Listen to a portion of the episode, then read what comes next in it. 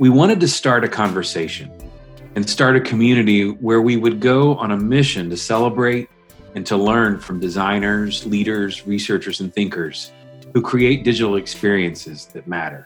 My name is David Whited. I'm the director of the CX practice at Highland, a digital experience agency in Chicago, Illinois. Here at Highland, we research, design, and build digital products and experiences for customer centric companies and mission driven organizations. I'm Mike Nowak, product strategist. And I'm Carissa Shelton, lead experience designer. Welcome to Experiences That Matter. Welcome, everybody, to the very first episode of Experiences That Matter. Uh, we are recording here in the city of Big Shoulders, Chicago, Illinois. um, I know that uh, we all have our favorite monikers for the city of Chicago. Mine is City of Big Shoulders. Carissa, what do you have a favorite? Uh, oh. Are you a Windy City person? No, I I I don't have a good answer for that. yeah, yeah, Mike, you have a favorite? I mean, I love uh, I love me some Chicago, but yeah. You know, I I feel like I'm not even allowed to chime in on this because I live in the suburbs. You are not, and yeah. and and and the two of you who are from Arkansas and Pennsylvania, even though I've lived in the Chicago area my whole life, don't know. don't know a thing about the city because I don't. Yeah, but we we live in the city, so yeah. Uh, so I'm yeah. just gonna I'm just gonna defer to you two as the Chicago. Experts. Yes, yeah, I think that's yes, probably right. Thank you. So, Finally. so we are joining. Uh, we're joining today from the city of Big Shoulders, uh, Chicago, Illinois, and uh, it's great to have you with us uh, for this very first episode of the Experiences That Matter podcast. All of us spend most of our days thinking about launching new things into the world.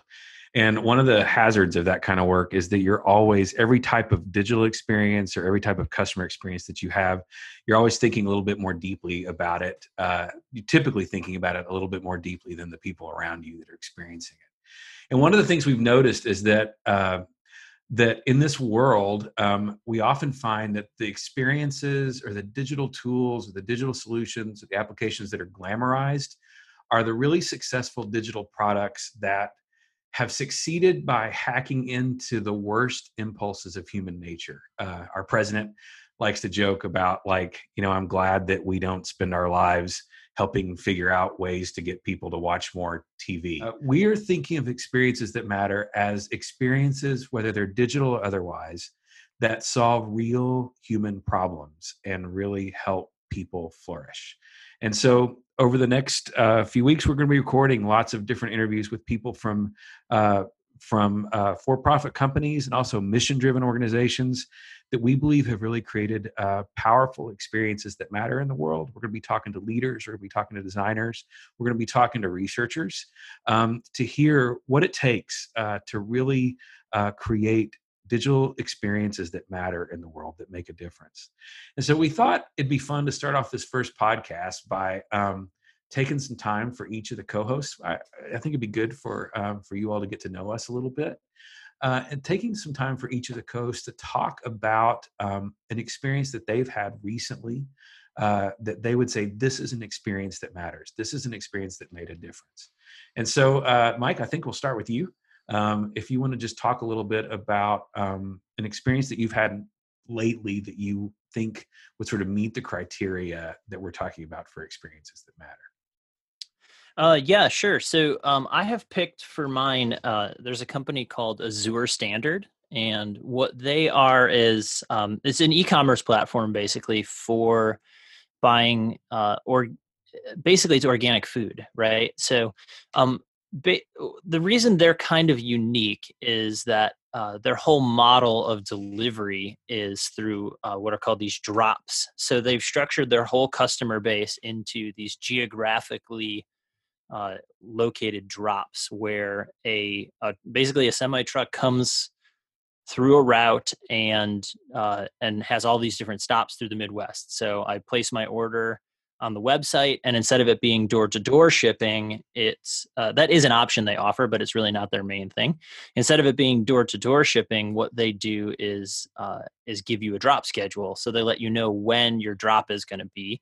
And uh, it's actually kind of funny because it, it we always joke that it always looks like kind of an illicit drug deal because what it is is a group of people in, usually in minivans waiting around in an in an abandoned jc penney parking lot um, un- unloading sacks of, of grain and things like that from a uh, from a unmarked white semi truck.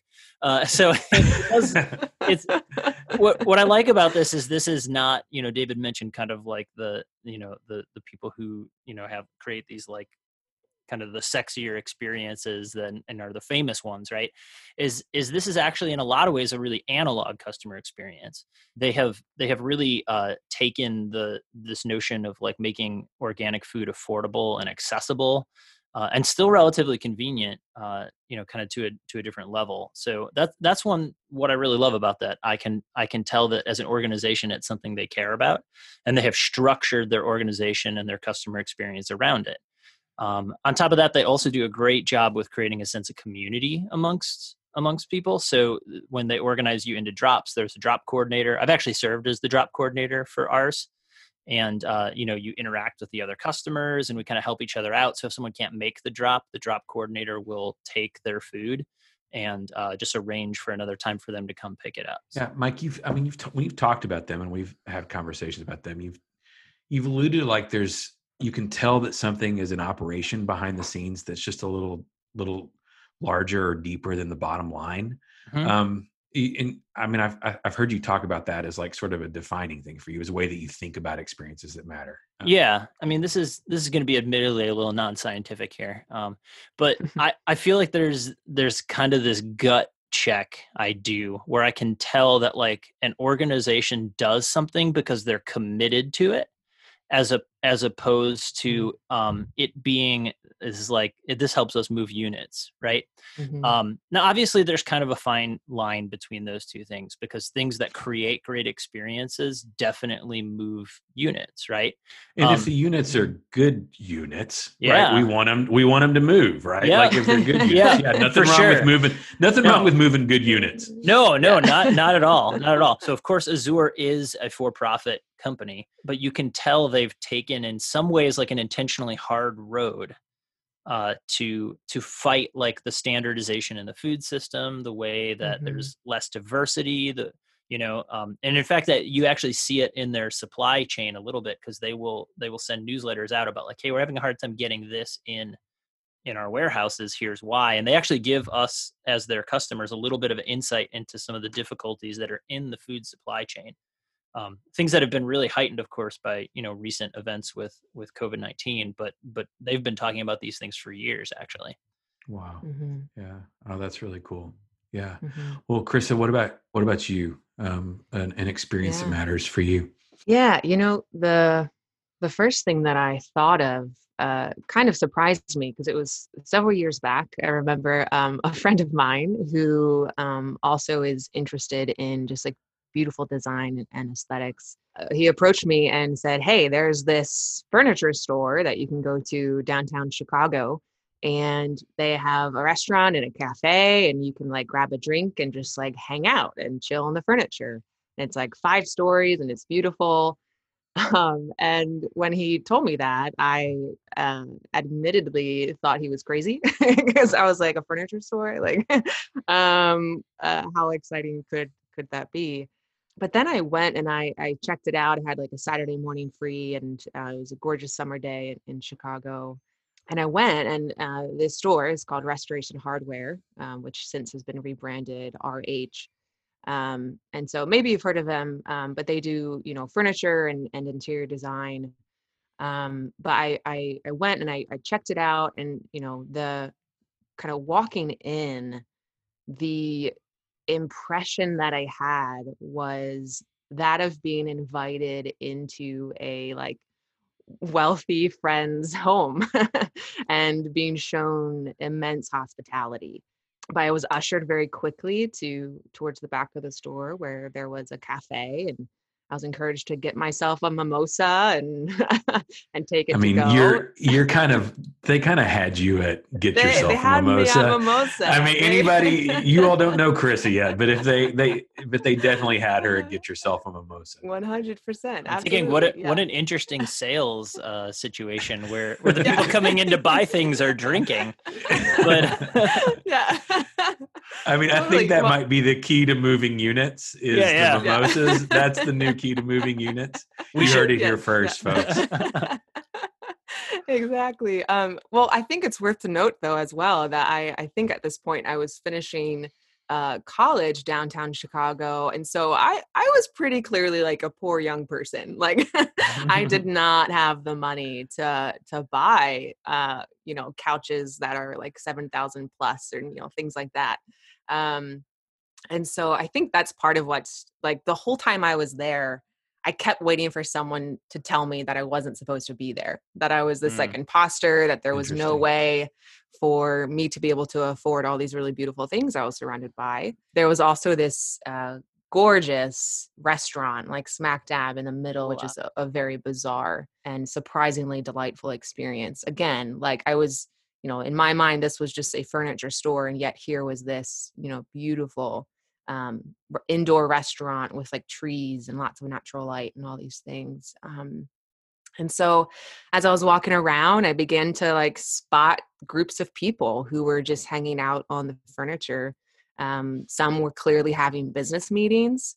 Um, some were just on their laptops, you know, doing work or studying, who also looked like students, like I was.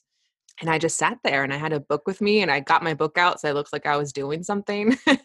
and I drank my mimosa and um, and was just kind of people watching. And um, probably like three or four times someone came up to me again each time me getting ready to like pack my things and go um, but each time they were like how do you do it you need anything else like can i get you anything um, so again it was these salespeople but they were in no way like making me feel uncomfortable. They were like welcoming them welcoming me into their uh, space their home of sorts. Um, and so it, it, really made an impression on me and um, to this day i have gone back there a lot. I've gone on low-key dates there. I've taken girls there for like a girls brunch or you know things like that. So yeah when i when i think about experiences that matter i think it so often boils down to like a sense of connection and a sense of meaning and feeling valued um, and so I think it's really amazing that a a design company or furniture company like that um, would intentionally design this uh, holistic experience that seemed to be really all about that human connection and creating space in those moments um, for people to feel like they matter um, and in that to imagine what it might be like to one day own that furniture but um, without that pressure of feeling sold to or sort somehow like en- entrapped into this um, this like yeah heavy-handed sales experience. So yeah so that is like inspiring and just beautiful to me and um, i think it's a, one of those experiences that i think really matter.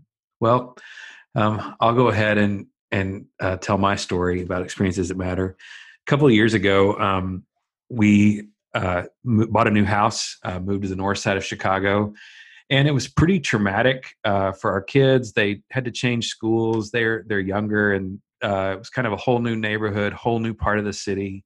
Uh, they were really excited about it, but the change. They moved into a new neighborhood at the beginning of the summer. They didn't have any friends yet, and mm-hmm. um, during that time, I actually had had to go to the emergency room. I had a gallbladder attack. I didn't know what it was at the time, and I went to the emergency room for that gallbladder attack and went uh, pretty late at night. I think it was probably about nine o'clock at night and over the course of the night i i didn't have a room because the emergency room i went to was completely packed and i was staying i was out in the hall on a on a gurney and i was in quite a bit of pain and i was uh, didn't know what was happening and mm-hmm. um, they actually at the hospital uh, they actually put a, a, convict who was chained to his to his hospital bed um, like right, right next to me and um, I was struck up a conversation with him, uh, but it was just a really, really long, bizarre night. So I got back, I got back home, found out what was wrong with me, and the next day, uh, my kids were playing in the backyard, and we had a hammer out because I was working on some things, and my five-year-old daughter uh, grabbed the hammer from her big brother and pulled on it, and he tried to get it away from her, and pulled the claw of the hammer back into his upper lip and so um, I was like, oh man, I'm gonna have to take him to the emergency room. And I really didn't want to do it because of the experience I just had. And so I texted a picture uh, to one of my to one of my best friends who's a doctor, and I said, hey, what do you think about this? And he said, yeah, I think you need to take him. It looks pretty deep. And so I made the decision to take him uh, to drive downtown and uh, take him to Lurie Children's Hospital, the emergency room, which I'd actually we'd never taken any of our kids to the Children's Hospital, but we do quite a bit of work with a children's a major children's hospital system here in the Midwest, and I thought, you know what, this would be really different. So my son was really nervous um, about going to the emergency room, and I, I kind of talked to him. I was like, hey, we just got to go. You know, let's just go. We'll just have him look at it. We'll have him check it out. And so when we got there, like I realized that the designed experience of the emergency room that was designed for him was just completely different than the emergency room experience that I had just had. And I was really grateful because he was um, really anxious to start with. Um, and when we went in um, from the whole check in process, uh, from how easy it was to check in um, and how sort of personal they were with him and the way that they related to him and engaged with him and the way that they engaged me um, in the check-in process all the way to being uh, you know taken to the waiting area where there was you know it was clearly designed for children but clearly designed for reducing anxiety. There was a massive wall of uh, an aquarium wall where there were all these fish um, and i know a lot of research has shown that just watching fish actually lowers your blood pressure um, and they had this massive wall of fish and he was totally engaged with that. I think there was a little cartoon network going on at the same time. And uh, then from the way that the the nurse came and got us um, and took us back to the exam room um, the entire experience was just you could tell designed to reduce his anxiety and and my anxiety too. Um, and i asked him uh, this morning as we were thinking about this i said hey buddy you remember when you went to the emergency room? I said you know, how was that experience for you? And he said, it was really different than I than I expected it to be. And I and I said, well, what did you expect it to be? And he said, well, I expected there would be machines all over the room and lots of beeping and people running around. So he had this sort of idea of emergency room um, in his head from TV shows, I guess he's watched. And I said, but what was it like? What, was it not like that? And he said, no, it wasn't like that at all. He said everybody was really friendly, and there was that wall of fish and they saw us really quick and he said i was i was really scared when we went in but by the time i was there for a little bit i wasn't scared anymore. And so that that to me um, that sort of uh, designed experience around what is such a high anxiety um, experience for a lot of parents and kids um, i was just really grateful for that experience and kind of came away thinking think, come, came away from it thinking I'm grateful for the people that are behind this experience. I'm grateful for all the people that thought through every detail of every interaction um, because we really needed that type of uh, you know low anxiety um, situation. Uh, so I came away from it really grateful. We're looking forward to introducing all of our listeners to a wide variety of leaders, creatives, and researchers and designers who create these kinds of experiences. And we want to make sure that if you have a particular experience that you think matters, that you'd like to recommend, that you think we should focus on in an upcoming podcast, we can provide you with contact information in a future show so you can send those ideas our way. Today's episode was hosted by me, David Whited, Mike Nowak, and Carissa Shelton. Editing by Daniel Santrella. Original music by Daniel Santrella and Tyler Edders. Cover art by Teresa Berg and Bridget Calling. Katie Sue Fisher does our scheduling administration, and Andriana Pacella is our beloved producer. For more information on Highland, visit our website at highlandsolutions.com or connect with us on Twitter at, at Highland Chicago.